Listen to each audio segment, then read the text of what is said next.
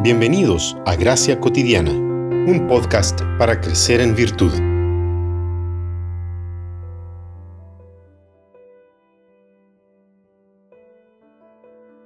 Pues, ¿quién ha conocido la mente del Señor?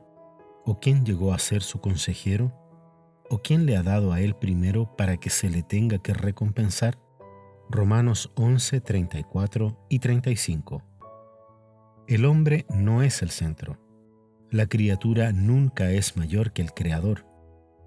En el texto introductorio vemos una serie de preguntas retóricas que buscan destacar lo absurdo que es que alguien le enseñe algo a Dios.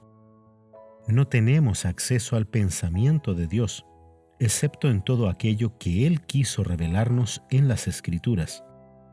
Eso excluye cualquier pensamiento de que el Creador nos deba alguna cosa me hace recordar la historia de Job, sobre todo cuando Dios lo interpela con preguntas como, ¿quién eres tú para dudar de mi providencia y mostrar con tus palabras tu ignorancia? ¿Dónde estabas cuando yo afirmé la tierra? ¿Sabes quién decidió cuánto habría de medir la tierra y quién fue el arquitecto que la hizo? ¿Alguna vez en tu vida has dado órdenes de que salga la aurora y amanezca el día? ¿Eres tú quien mantiene juntas a las Pléyades y separadas a las estrellas de Orión?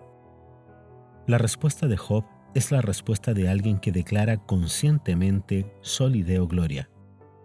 ¿Quién soy yo para dudar de tu providencia, mostrando así mi ignorancia? Por eso me retracto arrepentido, sentado en el polvo y la ceniza.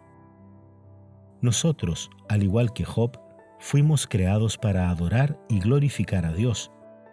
Nosotros fuimos llamados a existencia para la alabanza de su santo nombre. El Catecismo Mayor de Westminster es un compendio doctrinal reformado con la dinámica de preguntas y respuestas. En su primera pregunta dice, ¿cuál es el fin principal y más noble del hombre?